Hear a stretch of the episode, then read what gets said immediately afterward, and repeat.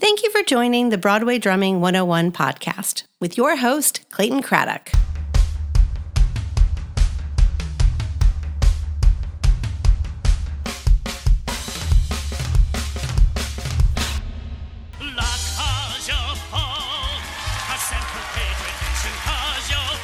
Born and raised in Binghamton, New York, Ron Tierno began studying drums at the age of nine years old. He later moved to New York City, and an audition for Frankie Valli in 1978 led to a national tour to support his huge hit single, Grease. Numerous recordings and jingles followed, and he later began subbing on Broadway in 1980. Ron later worked on several other shows and eventually was hired to do the first national tour of Cats in 1984. He was subsequently hired for the Broadway production in 1989. Some of the Broadway shows that he's worked on include The Pirate Queen, Oklahoma, The Little Mermaid, Gypsy, Mamma Mia, A Chorus Line, Barnum, Cats, Late Night Comic, Romance Romance, Song and Dance, La Cage aux Folles, and Dr. Zhivago. Ladies and gentlemen, Ron Tierno. Welcome to Broadway Drumming 101. My name is Clayton Craddock, and my guest today is Ron Tierno. Thank you for coming on my show. I was looking forward to talking to you because your name has been popping up in other conversations I've had with people like Paul Pizzuti and Michael Keller. And I'm like, man, you know what?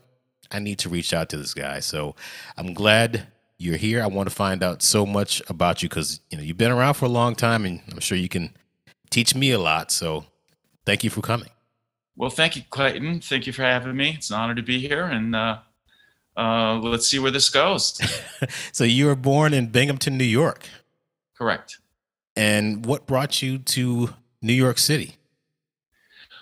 Well, um, as a kid, and because it's not that far away, my my family would come to New York um, a fairly regular basis. Matter of fact, my some of my first memories of seeing music would be, believe it or not, I used to see uh, Gene Krupa at the Metropole, which is uh, still there. That marquee is still there. But Gene Krupa used to play in the afternoon at like five o'clock, which is how I could get to go in with my dad, you know, and and see this at that point very old, old, tired looking drummer. And and the reason, one of the reasons maybe was he was playing from five till like two in the morning, and. Uh, he used to alternate with um, like a show band uh, and you know all sorts of interesting stuff. Cozy Cole was there a lot, and uh, but it was sort of like a and I don't even know remember what year this would be, so it had to be the late fifties.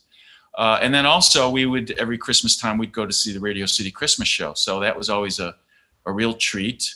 Ironically, uh, when I first came to New York. Not not right away, but a, uh, uh, it was like an emergency situation. I didn't know anybody at Radio City, but I got a call to come in and sub on the show. They needed a drummer, and uh, I, I came in, and uh, the, the contractor was the percussionist.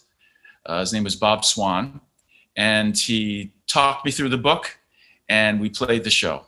So it was it was uh, such a crazy thing because when the orchestra come up, came up out of the pit, the first I remember a, a, series of chords it started with as as the pit is rising up, just these these whole note chords. We weren't playing yet, but somebody's doing that, and I'm looking out in the audience and I I saw myself out there as a kid, you know, and that's when it hit me that like wow, this is New York, and I'm here, and uh, uh, we got through the show. I mean, I, I don't, it didn't stop, so it couldn't have been that bad. And they, I did a couple of them, but uh, the music in those days too was much easier to do that. You know, you, you didn't, you didn't have the advantage of uh, having a video cam or a recording of the of the music, and and uh, probably the old timers would just sight read shows. There was no requirement to watch and and whatnot.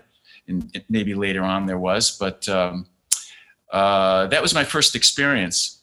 But uh, I, other than that, I'd never seen a Broadway show. So when John Redsecker called me to sub on Barnum, that was the first time my first Broadway show I had done. I'd never seen a Broadway show. So again, I'm thinking back as to, you know, you, you know, you'd, you'd ask how I how did I get started in this, and how many of us actually planned on doing this. My experience with Broadway was my parents playing the original sound, uh, the original cast album to My Fair Lady and The King and I. So, as a young drummer, that is not making me aspire to want to play a Broadway show, right? Well, let me let me ask you what what you listening to those cast albums. You, I, I, don't. Some people now might say, "Oh my God, this is the greatest thing ever." I want to play Broadway, but this is, I guess, you grew up in the fifties and sixties. Yeah, yeah, yeah. Mm-hmm. More of a you know my. I'm more musically aware of the '60s, but I, I definitely those are my first memories of music. Was inheriting my brother and sister's record collection. You know, so it was like the '50s rock and like you know Bill Haley and the Comets and uh, um, Little Richard and Chuck Berry, and then um, my brother was into Dave Brubeck. So one of my first drumming uh, inspirations was uh, Joe Morello from Take Five.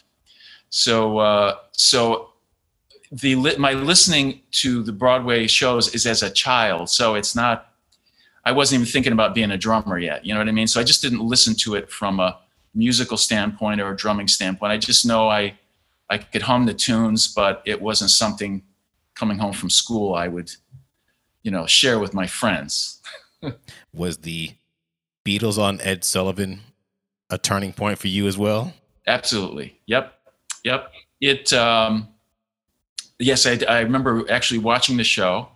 I remember seeing on the news them getting off the plane and about this band, you know, coming from England and all this screaming and everything. So I watched it. Uh, but musically, uh, let's see, I was already taking lessons about that time. Musically, it didn't grab me yet. The excitement did, but it didn't make me want to go out and you know start a Beatle band because, again, I grew up listening to you know Joe Morello. My drum teacher was more jazz inspired. He was a Philly Joe guy, and and uh, Max Roach.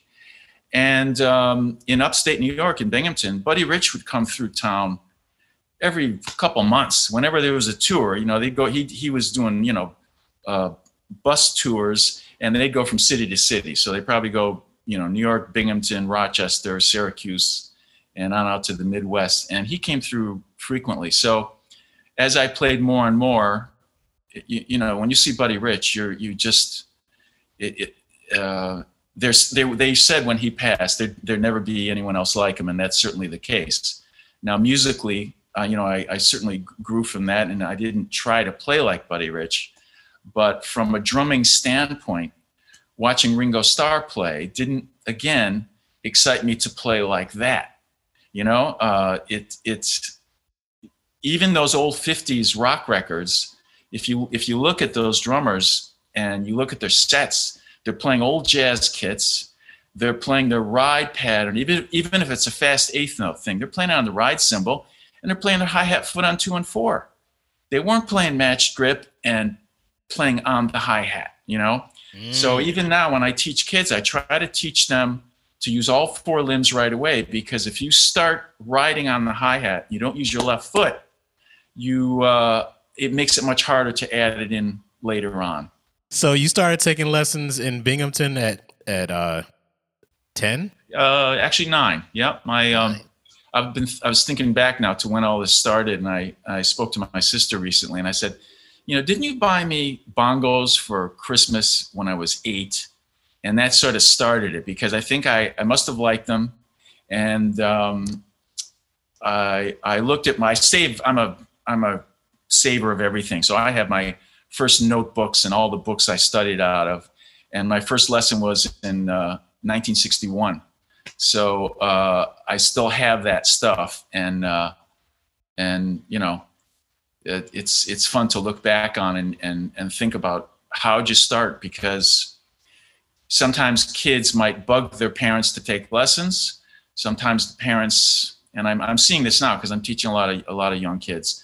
Sometimes they want to come to you. Um, and I think now it's even harder to, to get kids to, to be inspired musically, just like I was, you know, again, the British invasion was, I think it created a whole generation of love for music writing your own tunes and and I, I certainly we didn't even talk about that part, but I, I was certainly into all that as I, I grew up and had the hair and everything. It was it was terrific. Oh, really? But, yeah. Oh, yeah.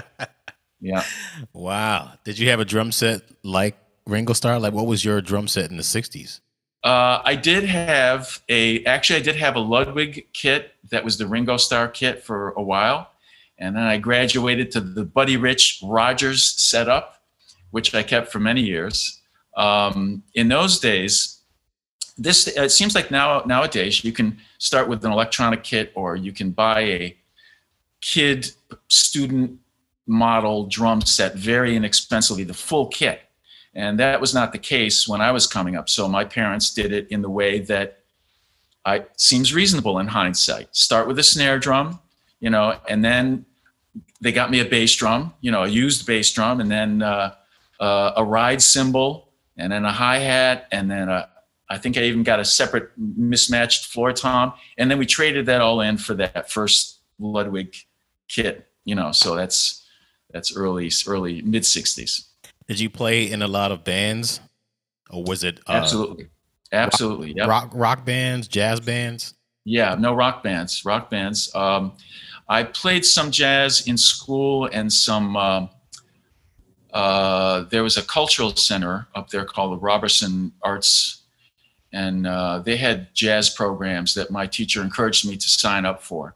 So I had a good taste of that early on. As a, as a matter of fact, from a historical perspective, uh, the the woman, uh, the the pianist who ran that, her name was Claire Wood, wound up marrying Slam Stewart, the bass player. And uh, Slam, uh, when he retired, moved to Binghamton and uh, was involved in that Roberson Center.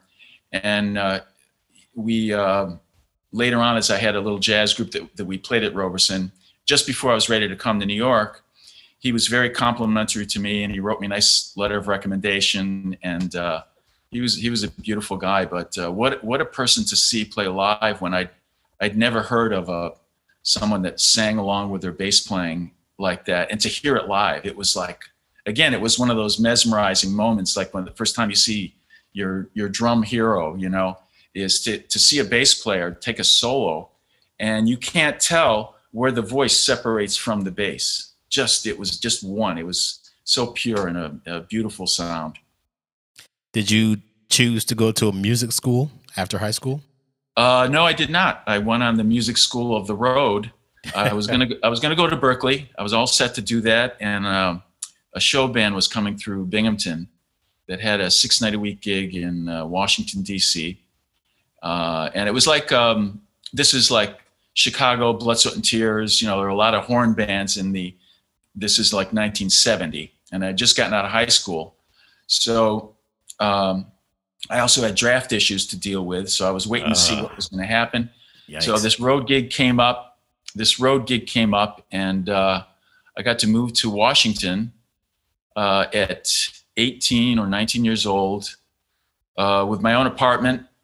Bought a car cash, had a gig six nights a week, and uh, it was a pretty s- sweet start. So then I came back to Binghamton for a while, and lots of other things happened along the way. But I, I kept putting off going to school, and I, I figured, well, let me try New York first, and we'll see how it goes, and then then I'll go. I figure it's it's always there if I need it.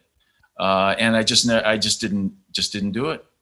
I still want to go now, actually, but because uh, I you know I've I realized oh I should have learned this, I should have learned that, but uh, uh, no, I did not go to music school. So not going to music school, did you have did you teach at any mu- mu- music schools at all?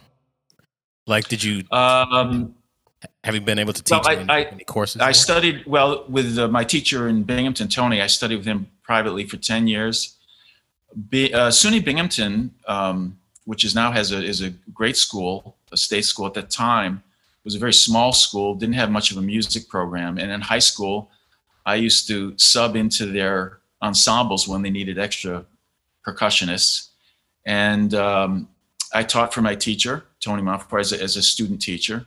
And when I came to New York, I studied with uh, Sam and Bernard Purdie, and um, I did a, a, couple drum classes that came up as opportunities. So I always liked the idea of teaching.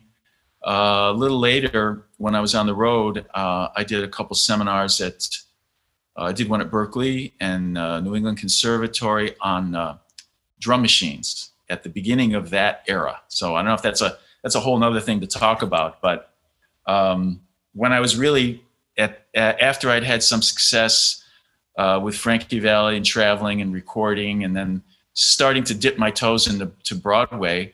Uh, actually, before the the deep dip of my toes into Broadway, I was really thinking that oh my God, the, it's over for us because electronics are coming and this this this drum machine thing is uh, is going to put us all out of work. And someone said, well, why don't you get one and you learn to program it and you be the one because you would know how to program it better than than anybody. So that's a good idea. So I bought a LinnDrum. I bought an uh, uh, Oberheim uh, DMX was a competing machine, and um, what I had done, and this was at the same time I went out with Cats.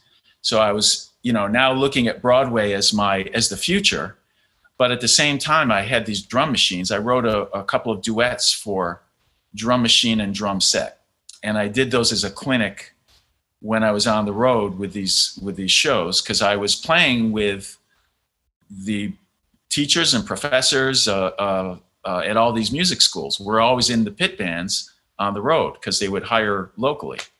So that's how I met them, and um, that was a good introduction uh, in into that stream. But it's funny because when I came back from a year and a half of Cats on the road, and I came back to town, I figured, okay, so now I'll get back into recording and we'll get you know get things rolling again. And uh, the drum machines had changed already. The keyboard players were were were onto new things, and they were doing all the programming, and my stuff was obsolete. LinnDrum uh, Matter of fact, they came out with a follow-up machine. It's called the Linn 9000, and it it bombed because it went from the LinnDrum of being twenty five hundred dollars to like five grand. And uh, I, I, never bought one, but I figured, geez, I didn't even pay off the first drum machine, and now we're moving on, to this next thing. And Broadway started to really pop for me. The money was getting better, the work was getting better, the shows were getting more interesting. So I figured, well, from my standpoint, that's where the future was going to be, and and that's how I really, uh, you know, went full bore into it.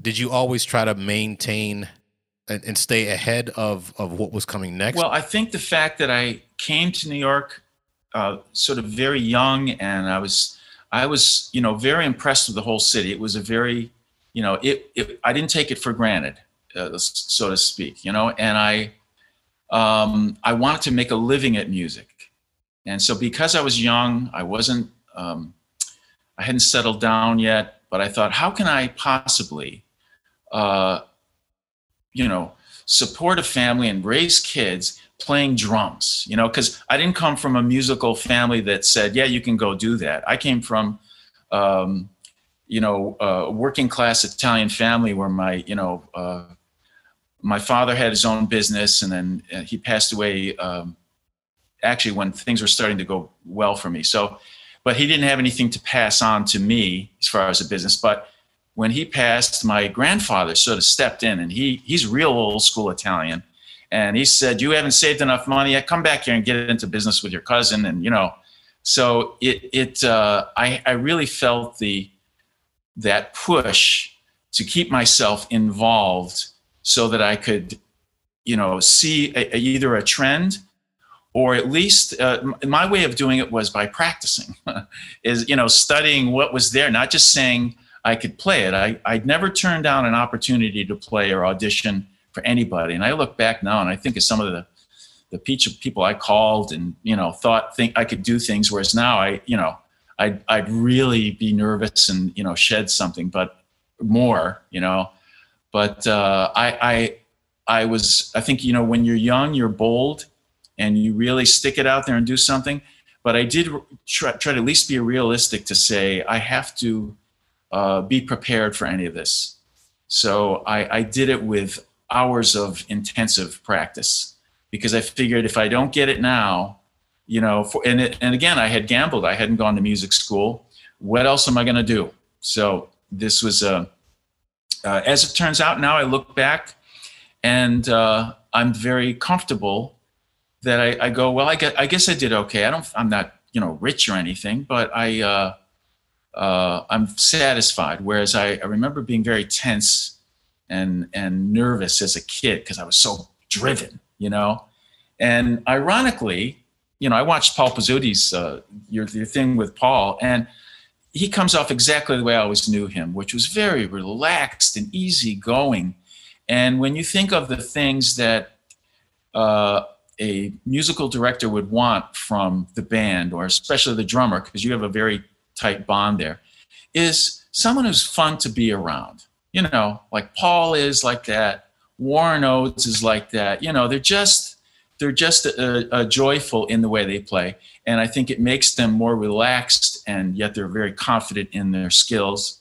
And uh, it's that's something I look back and I I feel I was pretty straight and too serious. I should have been a little more looser and relaxed in my approach. But um, the drive was the reason I was doing that. So you moved to New York in the early '70s, correct? Yes, 1974. 74. Now there was recording there were from what I just uh, you know talked to Michael Keller about, there were orchestras for CBS, ABC, and NBC. You had you know Radio City. You had tours that came through, and you had Broadway, uh, and you had clubs. I'm sure you probably did all of that. a lot of a lot of choices. Did you see Broadway as something that that you wanted to do that was a higher priority than like session work?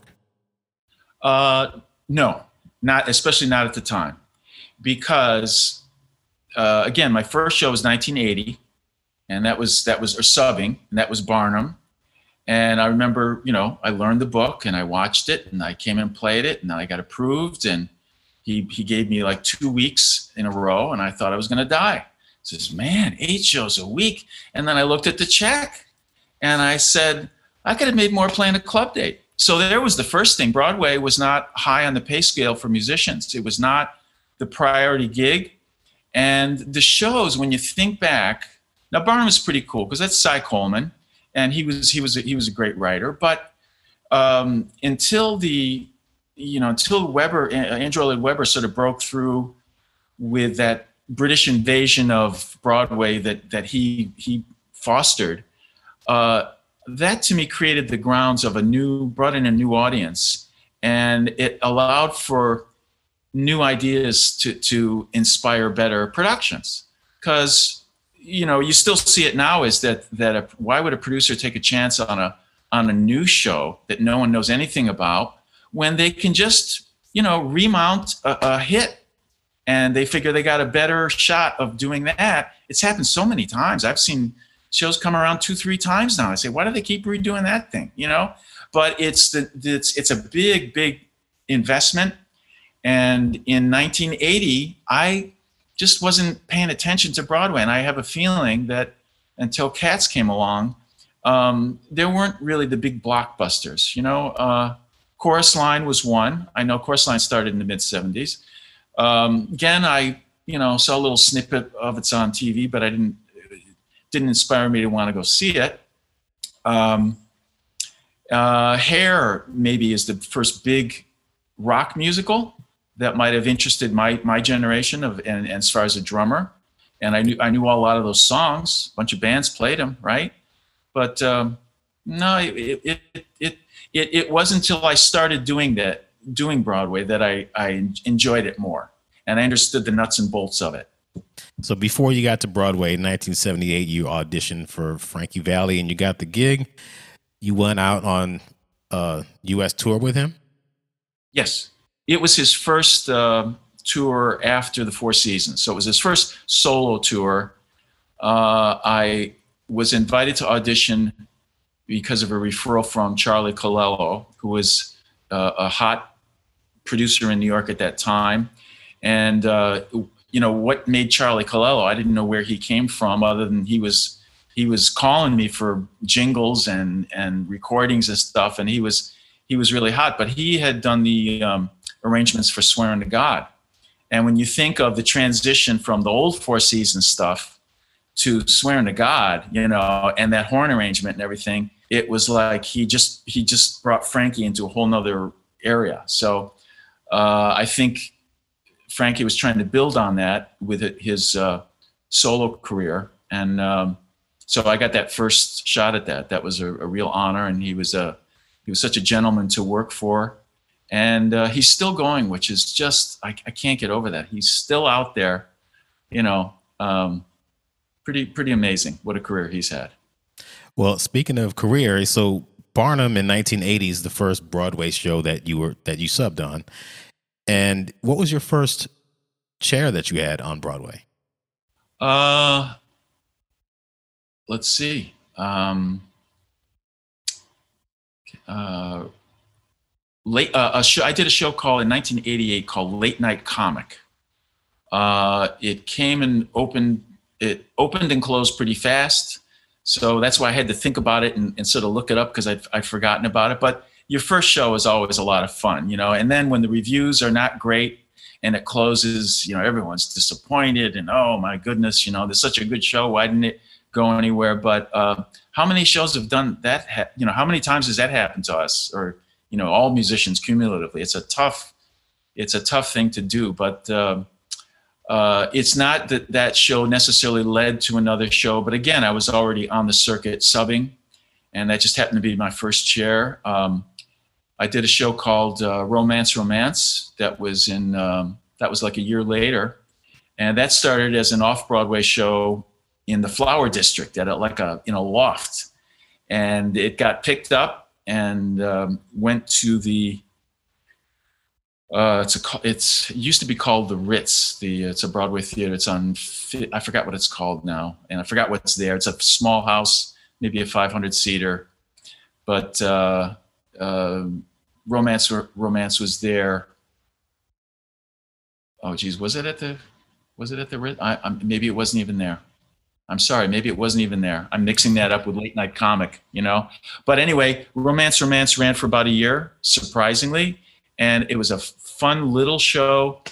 But uh, uh, certainly, you start to appreciate the Broadway family aspect of of playing and, and doing something right from the you know, right from the ground floor all the way up. And it actually, you you're waiting for the bad review, and it doesn't come, and then you know, it, uh, we had a, had a, Tony nomination, didn't win anything, but you know, it, it was a sparse year that year, so it got nominated for things that it might not have against the bigger shows in in a different year. So I think that helped us run a little longer as well.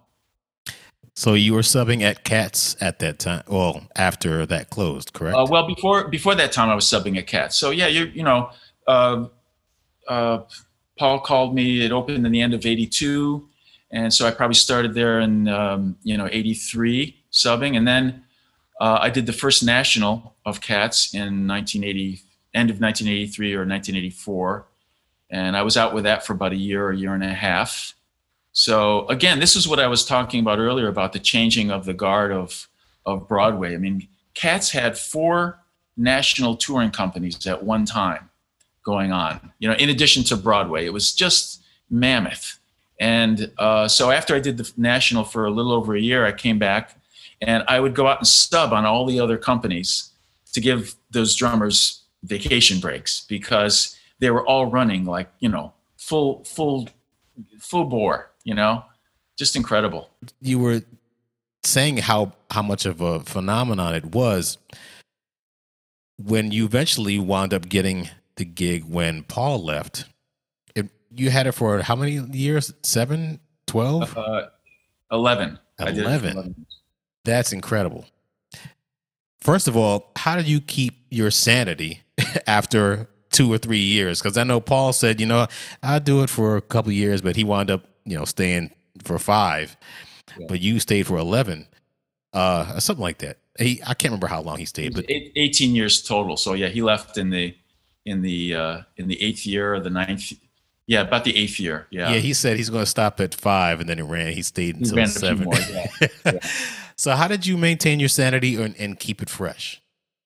Uh, okay, well, that's a good question, and that's the that's the obvious question anyone would ask of someone doing a long running show.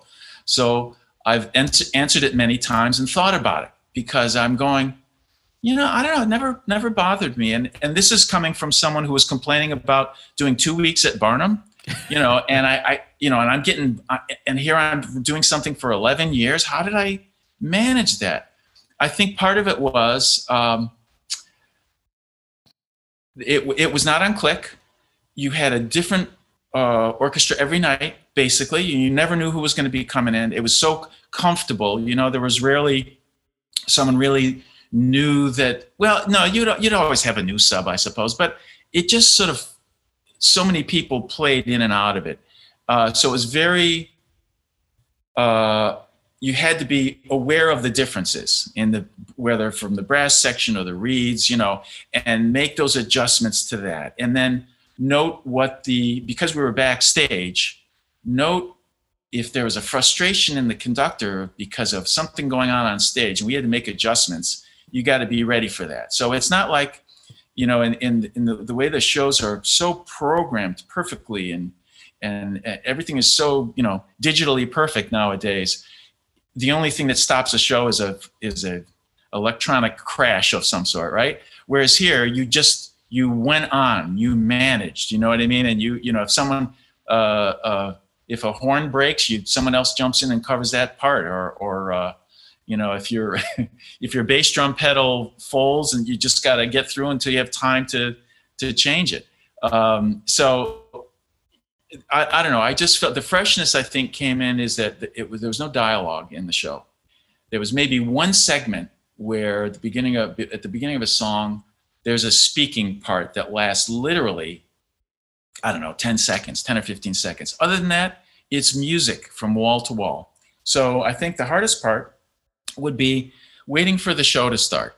You know, like that, oh God, I'm here, let's go, you know, when I'm gonna start. But man, once that, you know, once that downbeat came, you go into the world, you go into the zone, uh, and it just sort of played itself. It was very easy, relaxing to play from, you know, again, from all that time. But I, I didn't feel, um, uh, I mean, I'm sure I did, but I, I, I, I, blocked it out as far as any boredom or, or any of that. Um, and again, I would sub out when I, when I felt that, uh, for instance, I stopped reading the book or using the book. Um, I was inspired by uh, the bass player who was, who was doing like working on, on, on technical uh, things while he was playing. I'm saying, how was he doing that? So I was, in, I was, you know that was a challenge was how, can i dare i close the book you know uh, again these are things you wouldn't do now but back then uh,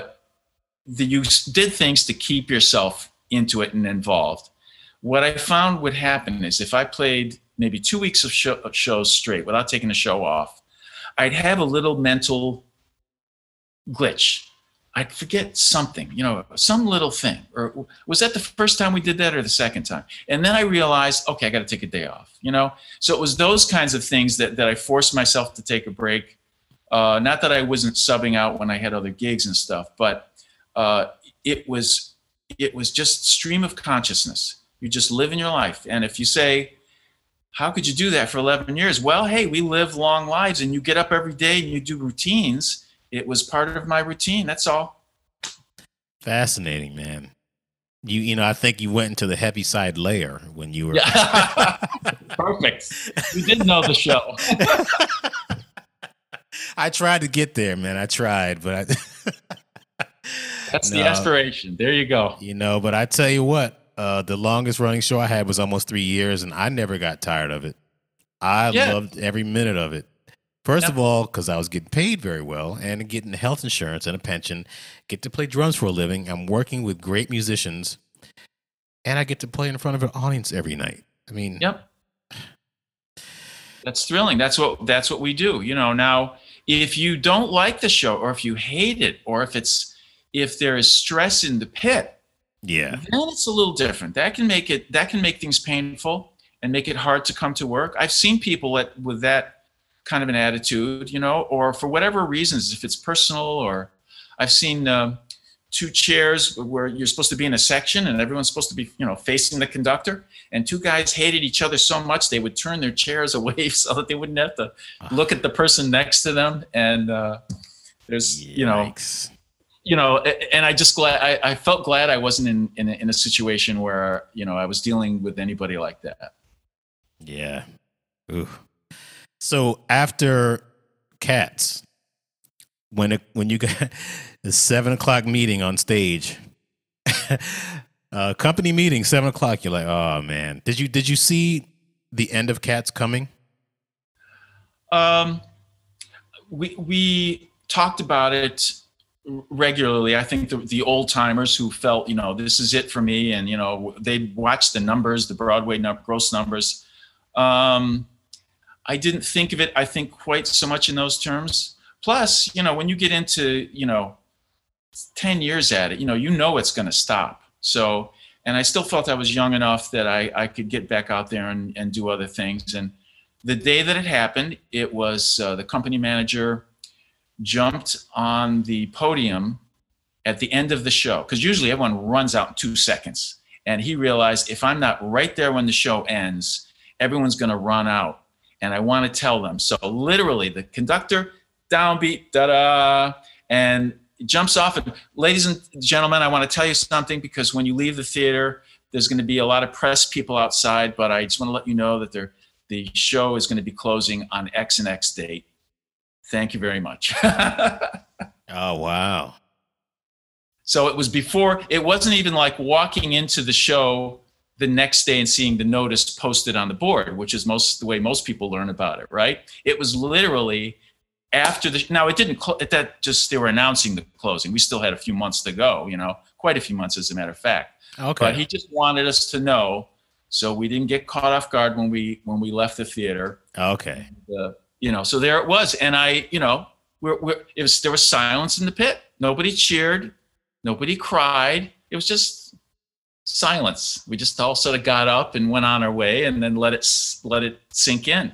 Was it a stunned silence or was it a just you know? Re- I, I think it was a stunned silence. Yeah, yeah. Plus, you know, no one ever jumps up on the podium at the end of the show to make some sort of an emergency announcement, you know, or this is a fire drill, leave the theater immediately. This was, you know, uh, news flash, you know. So, it, yeah, you're, whoa, okay. after Cats closed, then what did you do?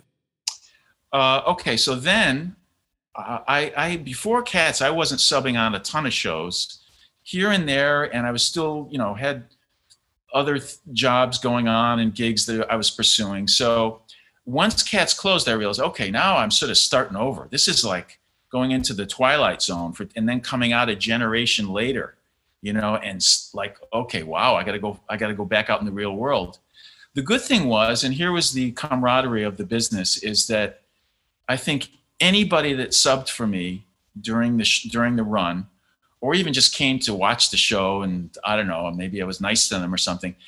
Everybody called me to sub on their shows, so I literally had five shows uh, going fairly fairly soon as subs after that, thanks to thanks to that you know generosity of of payback, and um, and then of course I realized, well, this is the way Broadway really works now because every one of them was totally diverse and you have to do a lot of homework and you got to be prepared. So I felt it was my welcome to the, you know, the, the modern age of, of Broadway that we're, and then you have been dealing with now. Hmm. Uh, you, did you get another show shortly after uh, subbing around, or N- not shortly after I, I did a couple and again, you know, things that didn't run. I did a, um, a revival of La Cage in 2005 and then uh, Dr. Zhivago in 2015. Uh, that was another one that you know they, it was a big budget show and it you know opened and closed very quickly. Um, yeah, you did you even know it was a Broadway show? Or, no? yeah, that's how fast it came and went. 2015. That was like recently. 2015. Yeah, Damn. yeah, it was at the Broadway Theater. As far as your longevity in the business, what do you attribute that to? Mm, that's hard because I'd want to say it's because I was really helpful to the conductor and I was really easy to work with. Um, I tried to do that, but I look back and I, I, I, I look back and I sometimes say I could have done that better. You know, I, I, I, from what I see now, the way drummers approach it, because like I said, it, you know, it was just a gig that came up and you'd learn the book and you'd go in, but the homework and the amount of involvement that drummers take in the show now, uh, it seems to be much deeper. And um, I didn't get that until a little bit later. You know what I mean? And I, I don't know if that's a historical perspective or if it's that I really didn't want to do Broadway shows. And, you know, as I got older, maybe then I go, oh, well, now I do. And I realized the amount of work. I just didn't have the love, the passion that maybe people are coming with now. And I, and I'll say this too, is that I, I if they are coming with passion to play on Broadway as a drummer, it's because of the shows you know, I mean, Ain't Too Proud, I would have loved to play on. I mean, those those tunes and everything, that must have been a ball.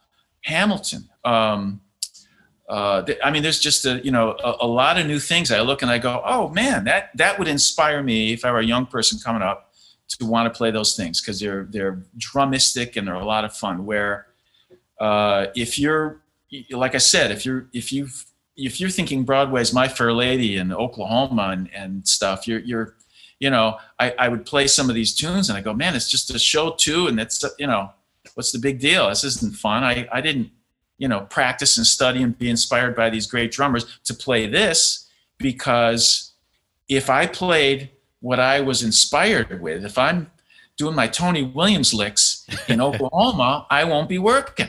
Right. So, so that's the other thing is you got to have that musical outlet to, to play and do what's right for the show. I guess that's what it would be. Is is that I still felt I'm going to put a little of myself in here. You know, I'm going to put. I've been working on this little Gadd thing I got. I'm going to put that in there. Shouldn't have done that in certain situations because musically that wasn't right. You got to do, you know, as a sub, you got to do it the way the the, the, the chair does it, and you got to make sure it musically fits.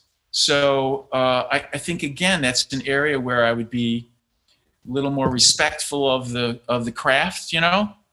If you were talking to a bunch of young drummers, which you're actually doing right now on this podcast, what advice would you give to a young drummer slash percussionist percussionist starting out in the business today?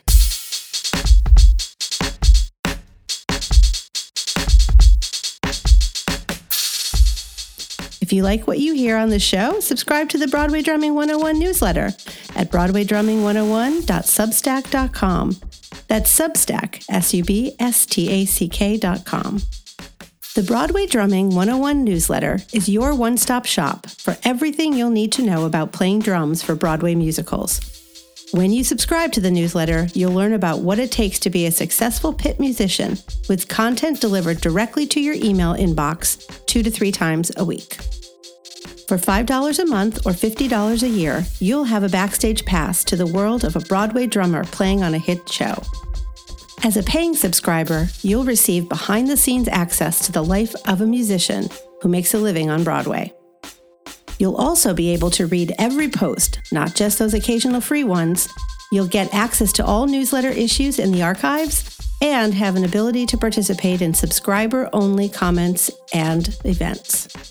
If you become a founding member for a gift of only $75, you'll receive discounted private drum lessons and a 25% discount on future promotional products. If you'd like to make a direct contribution to the production of this show, you can reach us at Venmo at Clayton Craddock, Cash App at Cincopated, that's C I N C O P A T E D, or PayPal at Clayton Craddock. Any amount of support will be appreciated. Thank you for listening. If you were talking to a bunch of young drummers, which you're actually doing right now on this podcast, what advice would you give to a young drummer slash percussionist, percussionist starting out in the business today? Let me think about this because there, there's there's a lot of obvious things you know that, that we we probably heard. I mean, I, so again, I've you know I've given this some thought, but you you obviously have to be super prepared. So we've already said that, right? Uh, but the ability to come in new to something with your eyes and ears totally open because you're prepared. Uh, I mean, you know that old situation where you're, if your head is in the book too much, there's one of the big complaints, you know, because you'll ask, well, how did my sub do? Well, you know, he or she didn't get a head out of the book and they weren't watching me enough. Again, a good young drummer, especially, is going to know the importance of that communication with the with the conductor.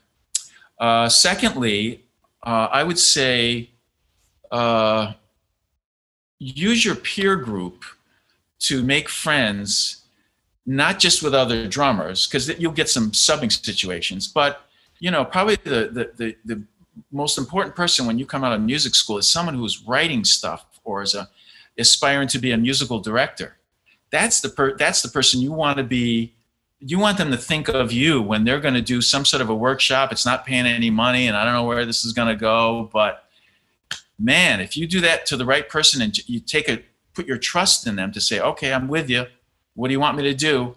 Well, it's this about it's this style. It might be this or that, and and then boom, you, you never know what you have, you, you know, next from that. I mean, it could be, you know, the next, uh, I remember hear, hearing a story about that with uh, uh, Jeff Potter about rent, you know, and um, uh, I'm sure there's a lot of shows like that where, you know, you, you, didn't, you didn't realize that this thing is just going to explode. And if you're there at the beginning and you're the right one that was willing to hang with them, uh, then you you reap the benefits. What would you tell someone that is starting to sub what it's like to receive notes and what it means to uh oh just tell me about your note receiving experience okay very very good yep i i mean a whole bunch of situations are running through my head because there are some mds who you could have played an awful show and felt bad about yourself and they were so supportive and nice in their notes. And there could be other conductors who, one in particular, who wrote down during the show, every time I messed up a little something, I'd see him going for his pen and he'd be writing this down.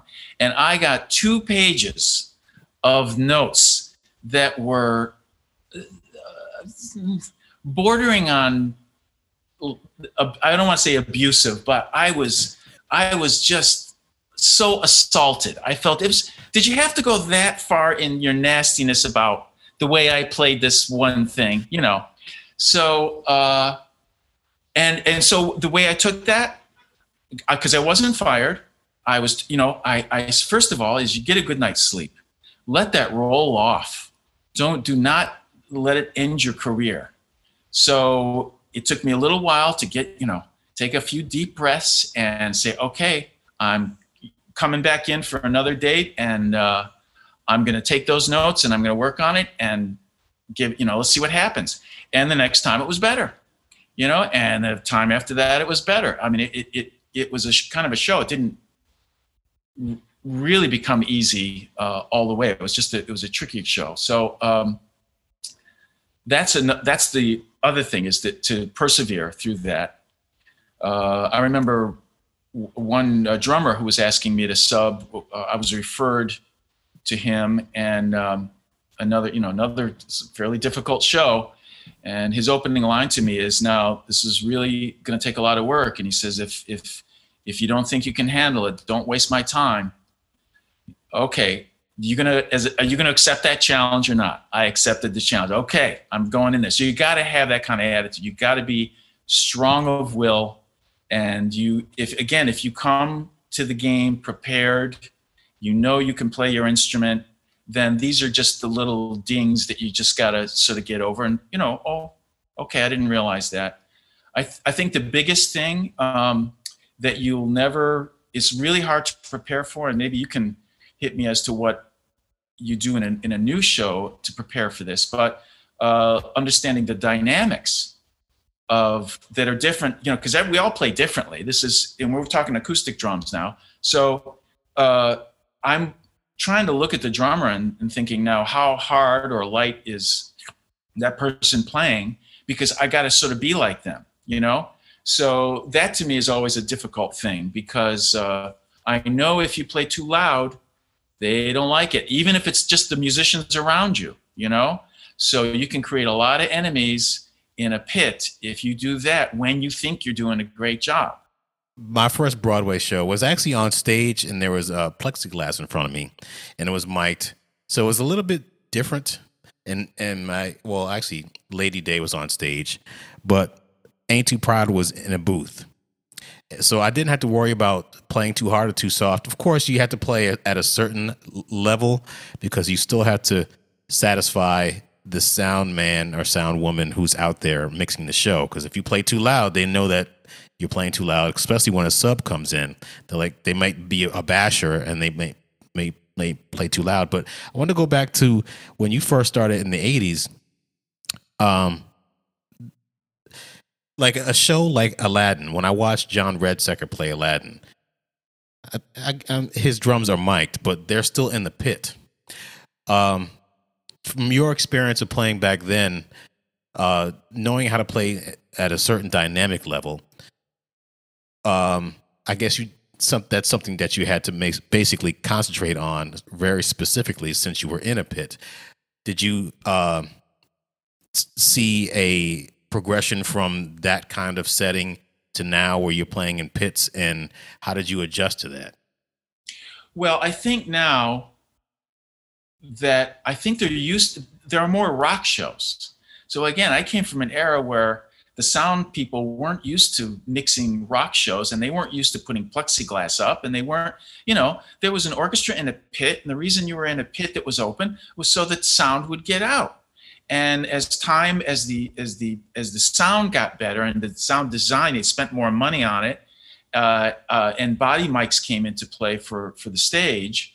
Uh, the the level of mixing the sound of the band was more and more important. So the so uh, you didn't have to hit a cymbal crash so loud so that they could hear it at the back of the house because it was going to be mic'd. Or if it was a loud section, they could bring it up or bring it down. Um, so, but you're still, if it's an acoustic situation, you have to think about what you can can control in the pit and then your notes would come from the soundboard to the conductor. Uh, and I even know shows, uh, you know, this is maybe more common now, but the uh, conductor would always tell the sound person who's playing certain key chairs where there's volume differences. Not necessarily good or bad, but just they they they probably had their markings. Okay, Tierno's in. Okay, we better do this to the you know, you know on this number or whatever. So um, but I think in the in the modern shows they prepare for that better, you know. And my first experience of that to where I was really comfortable with it was Mamma Mia, where you know you're in a in a, an enclosed booth designed for that. The the the the ABBA musicians wanted a full out rock sound. Hit the drums as hard as you can hit them, you know, and and it was very freeing in that sense because you could play it to get that authentic rock sound. And if you got a, a big fat backbeat and a splashy hi hat, you could hit it as comfortable as you you know you felt without uh, really offending anyone. So um, I was uh, that was fun to always play that show for that reason. And I think modern shows are that's sort of in the writing in the design now. They take that all into account, which I'm actually happy for because if you're doing a rock oriented show and they want you to play as if you're in a in a in a uh, in a string quartet volume it's not going to have the impact. Uh, and there are times where there's a case of it's drum set and strings you know and it's all open. And so and if it's a rock tune well how can i i can't get a sound you know if i'm going to drown out the strings or it's going to bleed. Um, but I, I, think that again, in the sound design now, it's much uh, it's much more taken into account. And when I do see shows, I don't I don't see a lot of shows that often, but the sound is just spectacular out in the house. And I, I don't think that was the case on on shows when I was doing them early. As a matter of fact, uh, if anything, if I would take a show off at Cats and go out in the house and watch it, I was disappointed. I thought, you know, we're we're thinking about all this little minutia back there, and it's not, you know, you don't even notice it. Have you recorded many cast albums?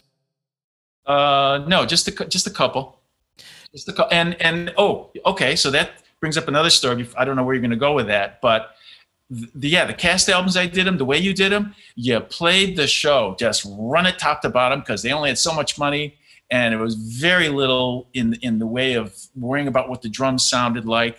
And let's just get through it, and then put a lot of reverb on it when we're mixing it, so no one can hear all the little stuff anyway.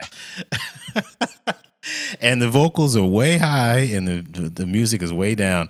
When I go see certain shows, I, I I feel that they mix the vocals really hot and the band really low and you like you said you're wondering why you're doing all this stuff i played a triangle in that part i don't even hear it out there but for the shows that i've done recently i've i've been very pleasantly surprised at the way it sounds like you said modern shows today they have speakers everywhere and uh, subs and speakers in front it's like a rock show sometimes it's too loud maybe i'm just getting old like I saw a show recently. I'm like, oh my god, it's so loud. But that you know, it was a rock show. But in any event, uh, there are a lot of musicians that don't see the shows that they play in because when they see it from the audience, they don't hear that guitar thing that they're doing or that uh, string thing, and they get disappointed. But it's a lot better now. But doing a bunch of shows, just curious as to what you found to be the most difficult show you've ever played. Well, um, I would say that's uh, Lion King. A lot of fun to play, but uh, stressful. And this is the, the in the original uh, version with, with with Tom Igoe is at the New Amsterdam. So you know, I, I'm, maybe things have changed now. But first of all, he's very tall. I'm not that tall, and you one of the things you do as a sub is not make too many adjustments to anybody's setup. So, you know, I could barely reach the bass drum on his setup that that he had, uh, and the way he um, he wanted a a real studio sound. So he's using those GK uh, headphones where everything is really super super isolated. And yet I'm hitting these drums for the first time. I can't tell if am I playing too loud, am I not playing loud enough uh, I don't think they had uh, Aviom like presets on the uh, on the mixes back then. Uh, I could adjust, but I could only adjust as I'm sort of playing. So I, I, I don't know that that we could save it so that the next time I came in, I could get the same thing. So just a physical setup, and even though you're sort of in front of the conductor, he was like you know eight feet up, like right here. So you're playing like this looking you're looking straight up. So it was a little uncomfortable on my neck. My legs weren't comfortable. And then he had these very cool tom toms. I don't even know what the name of them. Uh, I don't know what brand it was, but they were like a tacked head on the top. So it was sort of like a hand drum. And uh, I don't know if that was custom or someone puts them out. It's not like it's not like a wood rim tom, but tacked over the edge and very tight. So I guess is to give you a hand drum quality because there's so much uh, organic stuff going on in that show. Uh, but ironically, when you're if you're not used to playing, and you're playing a lot of toms there, the spring is something you you've not used you're not used to feeling. So your first few times playing that show, you're playing these tom toms as if it's it feels like a snare drum the way the sticks are popping off, and it really does fluster you in addition to all these other things going on you know? So um, i would say that was my that was the most difficult uh, show. Uh, a lot of fun to play certainly you know uh, drumistically but um, again not on not on click and very organic great band that uh, they were playing all over the there was so much going on you know with them so depending who was in they took a lot of liberties tommy took a lot of liberties at the time and do I take those liberties or do I not? Do I play it the way he played it the last time or you know? So so you got to find your again find your place as a sub, but in this case, not necessarily feel you got to you know you got to show them all your shit and try to play like Tommy Igoe if that's not the way you play, and just you know hope they like it and hope it works. So so there are challenging shows like that where you sort of have to you have to pace yourself as to how you're going to approach it and that that's again so that's why it was tricky speaking of going into sub, especially for someone who's very tall or maybe someone shorter than you and they have their drums set up differently. Um, you know, it's different from you having your own show where you can set your own drums up. But sometimes you can run into problems where you might uh, play differently and it might affect your your limbs and the reason why I bring that up is because after playing a show for 11 years at Cats, you need to set up your drums uh, in a, a, way that's not going to cause you any long term physical pain. How did you go about avoiding that? Uh, doing the same thing every night, you know, avoiding carpal tunnel or tendonitis or any other kind of drumming in- injury? Well, that is a great question because uh, I had one incident where I had a pain in my wrist. Did I have? Was it a? Uh, no, it didn't develop into a. I have. I've had a ganglion cyst before in my wrist, and that was not from the stresses of playing a repetitive show. It was from something different. I think carrying a cymbal bag in my hand or something, where where literally you get this little bump, and it's oh, it's just a ganglion cyst. It'll it'll go away. But I had actual pain in my right wrist during some point during the run, and when I figured out what it was, uh, it, it, it, was the fact that everybody or half of the pit would walk in next to my drum set, like right next to me, and quite often kick my cymbal stand. This will seem, I don't know if this will seem strange or if you can relate to this, but I was on such an automatic way I played, I didn't realize when that would happen. So if someone inadvertently kicks my cymbal stand and just turns it a little bit, it changes your your hand approach to the cymbal, you know? And and that's what I realized when I was real when I realized I, I need to re- make sure this is in the same exact spot at the same angle uh, because I couldn't figure else out what, what it was. And that was it. So once I got it straight and I straightened my wrist out, I didn't I didn't twist it to get to the cymbal. Uh, I never had another problem and I and I am very aware of that uh, ergonomically because as a drummer, it's very common to get back problems. I think lower back problems, especially if you're sitting on a drum stool without a back on it. Which I mean, now there are you know they're more it's more common to see those uh, backs on the stools, but you really can't play that way. You, you know, it's good only good for in between. And I wound up getting one of those at Cats because you know you could still slouch very easily, and I wanted to make sure I my posture was good. Um, so that was something. It, first, I think that made me very aware of uh, ergonomics and that thing with my wrist. But after that, nothing. I could practice eight hours a day. I could play the same show. Everything was great. And that was the one incident regarding playing that I had with my hands. Haven't had anything before or after. Speaking of gear, what kind of gear do you use?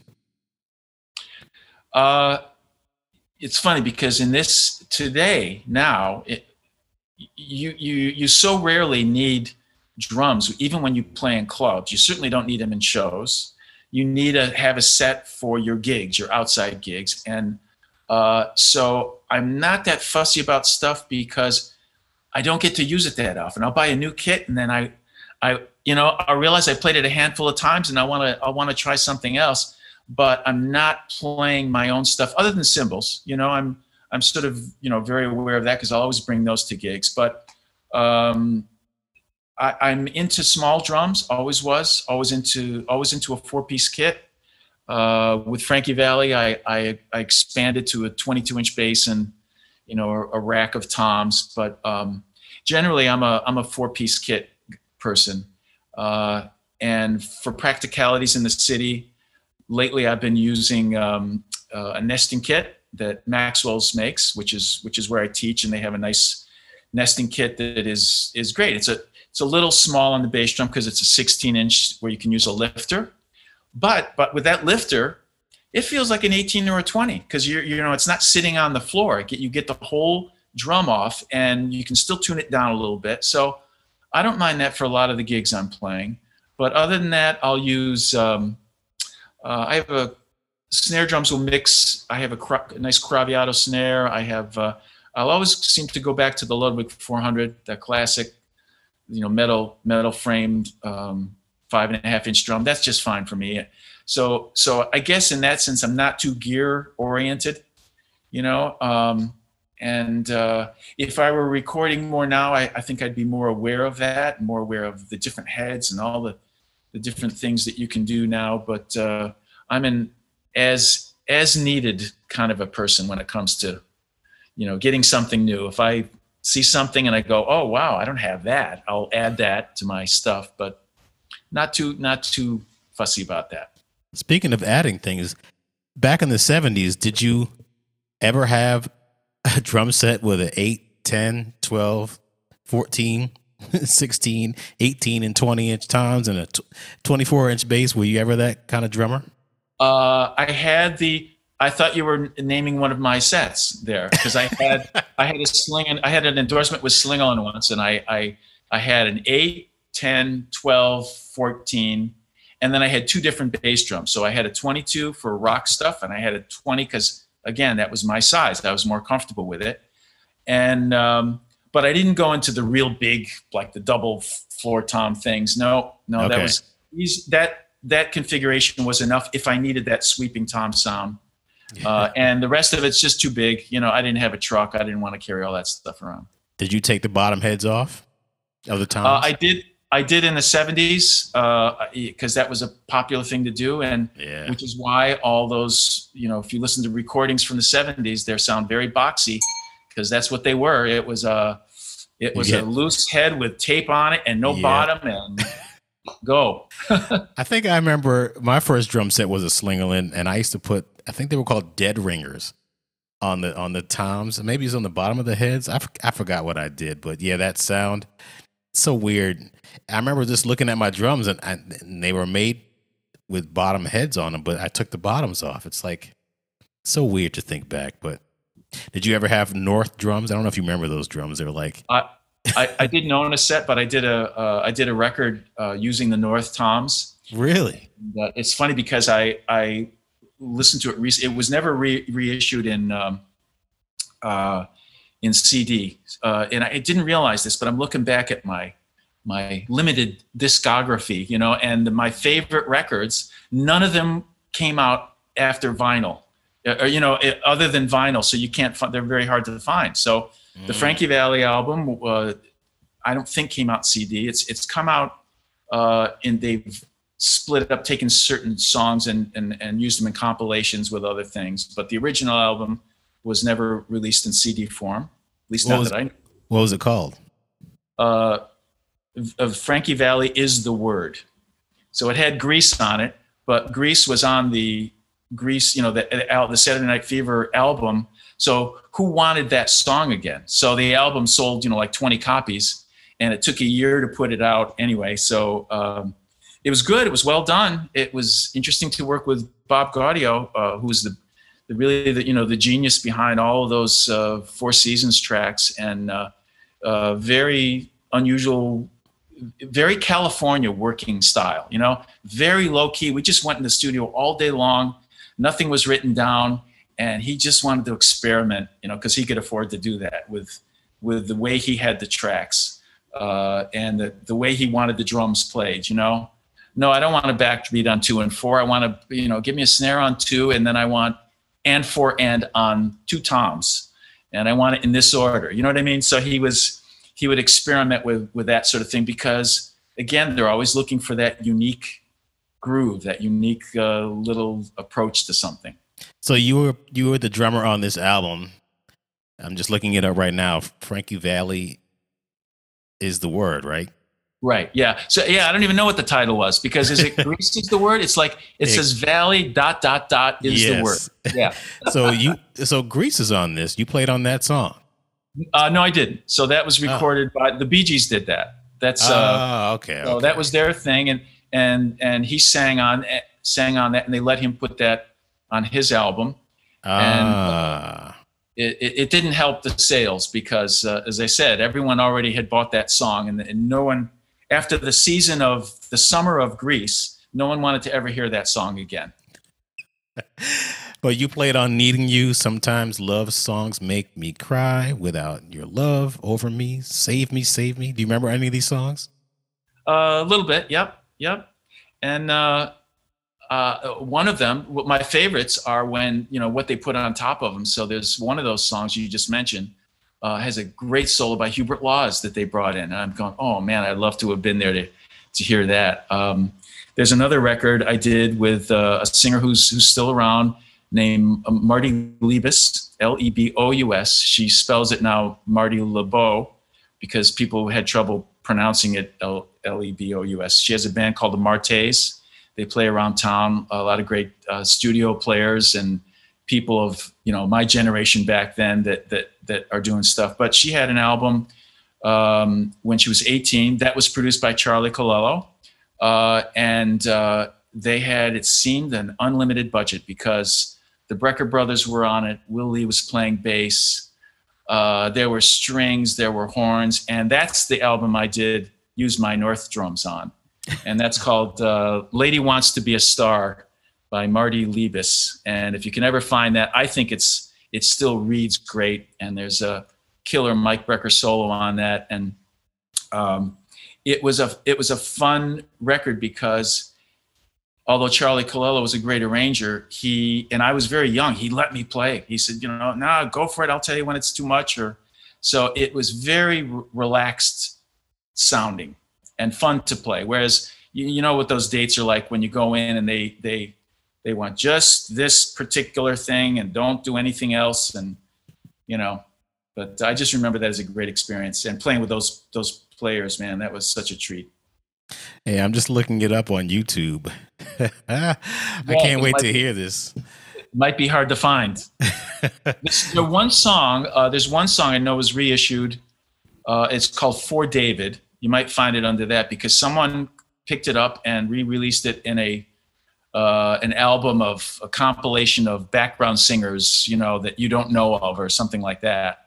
But the song for David is a is is one of the tunes I love, and it's it's about her brother. There we go. Yeah. So it's on that record, whatever, whatever that record is. Um, uh, it says two ladies solo on that. Two ladies too slow to disco. Yeah, no, so that was the theme. That was the theme for that compilation, and they just picked off one of those, uh, one of the songs from her album for that. That's the only way I can find it because, as I said, that was '76, and it was just vinyl, no cassette, no D, no CD, mm. no re-release. You know, and I'm going, man, you know, that's it. Uh, going back in time. Yep uh, the 70s, 80s in New York City, were you part of uh, Radio Registry as well? Yes. And uh, I came to New York, as I said, in 1970. The first thing I did was I went to join Registry. Not that anyone was going to call me, but I figured I got to, you know, I was told you got to be on there because that's where the studio work was. And uh, ironically, what was pretty cool, uh, I had met the owner when I was signing up, and uh, he took a liking to me and he's you know he could tell i was young and he just assumed i wasn't working. So he says would you like to come in here and work as an operator for you know one or two days a week? And you'd learn uh, who the contractors were and who the players were. And i thought well that's a good actually i didn't want to do it i thought oh, maybe that's a good idea. And i'm you know in hindsight that was such a cool opening for me because i really right away learned who was working where the studios were, uh, how the whole system worked, uh, and it was a it was a great learning experience. Uh, Ray Marchica would, told me about how all of that worked. It was uh, two one two JU. What is it again? JU two eight eight hundred. Yeah, I still have a, I still have a couple trap cases with that that uh, uh, imprinted on on a logo, and I realize I'm I'm sort of embarrassed sometimes to to have someone look at see my name and this phone number with these two letters in it, you know, and they, you know, because I'm thinking this guy must be hundred years old. What's he's doing? What's he's doing with those? But the other thing was in the 70s, the recording studios, especially the jingle houses, you had to bring your own trap case. Weird thing. They had the bass and the toms, maybe snare drum, I don't know. But every every drummer who's doing jingles for certain studios, not all of them, but the ones that were jingles, made you bring your own trap case. So your cymbals and and stands, a weird thing. Yeah, very, very weird. Uh, it faded fairly quickly, but there were there were uh, the the busy studio guys had probably two and three sets of trap cases that were deli- there was a delivery service and you would book them and say okay at four o'clock tomorrow i need this trap case at associated. And uh, then the next morning i need it over at uh, a&r uh, and for a date. And at registry when i was working there as an operator this is what you saw what the how the how busy and crazy things were in the music business. Because there were literally you know hundreds of dates every day really? that you weren't playing on but you know maybe not hundreds but it felt like hundreds when you were busy and the phone's ringing like crazy. There's eight lines and you're literally booking session after session after session. Uh, not all records by the way. I mean most of these were jingles and probably most of them were demos. So if you think back now people everyone does a demo in their house right? And they can make a great track. Back then, every ad that was going to be run or competed to get on television or radio, they had to have a demo for it. And most times they'd hire a, at least a rhythm section to play for those. Uh, many times the rhythm section would be hired and they'd bring in four or five songwriters and they would pass out their tune, their version of this product that ever, whatever you're promoting. Okay you know so you're singing about soap and and you know and we're basically playing the track they take their music thank you very much. They'd leave the next songwriter come in and give you their chart and you'd play this next 60 second spot. Um, that was one way of doing it. If one of those went final they would now call you back in. They'd probably uh, hire an arranger and uh, maybe enlarge the size of the band and you would do the jingle as a final. After the final is done, they could cut it into, you know, you might do a 30 second and a 60 second. And uh, uh, three months later, you go to the union and you'd pick up a check of stacks like you'd you just hit the lotto. Where'd all these checks come from? Well, residuals, because in different parts of the country, it would be done differently, or they would put a different voiceover on it, and you'd get paid for that. If they re record it in Spanish for Puerto Rico, you'd get paid for that. A residual rate, you know, so we're talking $30, you know, and they could run it for 13 weeks. But uh, again, Jingles paid, you know, less than $100 an hour, but that one hour could could run, you know, you could be making money from that for for years. So it was a very lucrative part of the business. And again, when people say, well, you know, how interested were you in Broadway? Well, not very because you know it, this is where the gold was you know and it was fun because you're in and out and i never did enough that i got tired of that because you're playing with great players. The challenge was can i nail it right away? Can i be with the click uh, and then you're out the door you know? No pressure no two and a half hours no notes you know? It was either good or bad and if it was struck gold, you'd come in and do it again, and you know, um, it was a, it was a great great payday. I'm shaking my head here because I'm thinking about you had the arrangers, you had the copyists, you had the musicians, you had the engineers, you had the producers, you had the studios, you had the cartage people, you had the the the, the instrument instrument instrument makers, you had this the music stores everyone's making money, and it, it was, was a massive industry, and and you know the ecosystem was huge, and again, I, I, understand things change. Just like when the drum, like you said earlier, the drum machine came out, you had to learn to adapt. I know people like Jimmy Bray, Bralower is his name, Bralower, yeah. and Sammy yeah. Merendino adapted to it, and they made a whole bunch of money. He was Sammy was telling me that he's like, yeah, I can't go on tour with you, Cameo, because I'm making the same amount you're going to be paying me during the, for a week. I can make that during the day, one day, probably one hour. Yeah. so yeah, you have to adjust. And today, you know, we're doing a pod, a podcast using technology, and people have to adjust. I just I'm kind of shaking my head that looking at Broadway and how the ecosystem for Broadway is just as huge. You have the wardrobe, you have the the the detergent that you have to use to clean the wardrobe or to go to the dry cleaner. And they got to get paid. And you have the restaurants around from people that come in. You got people delivering stuff to the actors. And, and of course, you have the sound and the lights and the, the ushers. And there's a lot of money to be made. I just hope it uh, returns back to 2019 levels because everything was pretty nice. Yes. And I, I hope that the young drummers that come in get the same opportunities that we had because it was it was nice. I think I- it's going to get back there again. And, I uh, do too.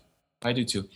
And it's probably going to morph a little bit. It'll be a little different than it was, and as time always does to things. But Yes. there there are so many new opportunities for you know the next generations. They do things differently than Mhm. the way we learned it. So that's the other hope that I always have is that they'll they'll find a new way to do it. I mean, I'm I'm uh, hearing a lot about NFTs, and there's a there's a a, a website now that is establishing a, a collaborative co-ownership of an NFT of your music.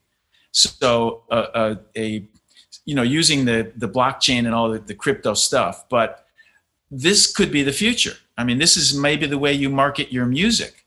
Uh, I had to worry about you know going out and and doing um, uh, showcases for record companies, uh, hoping they would sign you and give you an advance, and then you know you're going into the studio and record it. Now you record it in your home. You have someone shoot a little video, and you make an NFT, and you put it on TikTok, and to, boom, you're viral. You know, so I, I think the the younger generation understands that stuff, and it will be organic for them to to take what we did as a foundation and move it forward to where I won't even know what they're talking about. One thing though, I got to say that seems to have been uh, carried over from the uh, the prehistoric days is that choreographers still want to hear drums when I do workshops or you know when you're doing you know the beginning of a new show they want you in the room because they have to dance to something and dancing to a uh, musical director's foot stomping on the floor isn't good enough so they still want the acoustic drums or if they're going to have electric drums they still want to hear an actual drummer so thankfully we can still work and you still have to know how to play and use your hands I agree. I agree. There's hope. We're gonna we'll have to hit something for thousands of years to come because we've been, you know, our ancestors have been doing it since the beginning, you know? So we'll in some form it will continue. I agree. yes well on that note of positivity Yes. thank you thank you thank you Thank you, Clayton. Enjoyed it. Head over to the Broadway Drumming 101 YouTube page where you'll find unedited conversations that I've had with some of your favorite musicians. On the YouTube page, you're going to find bonus content that I don't feature on my Instagram page or here on the podcast. Don't forget to subscribe and click on that little bell at the top so that you'll be notified when a new video is uploaded. Thank you for listening and stay tuned for more.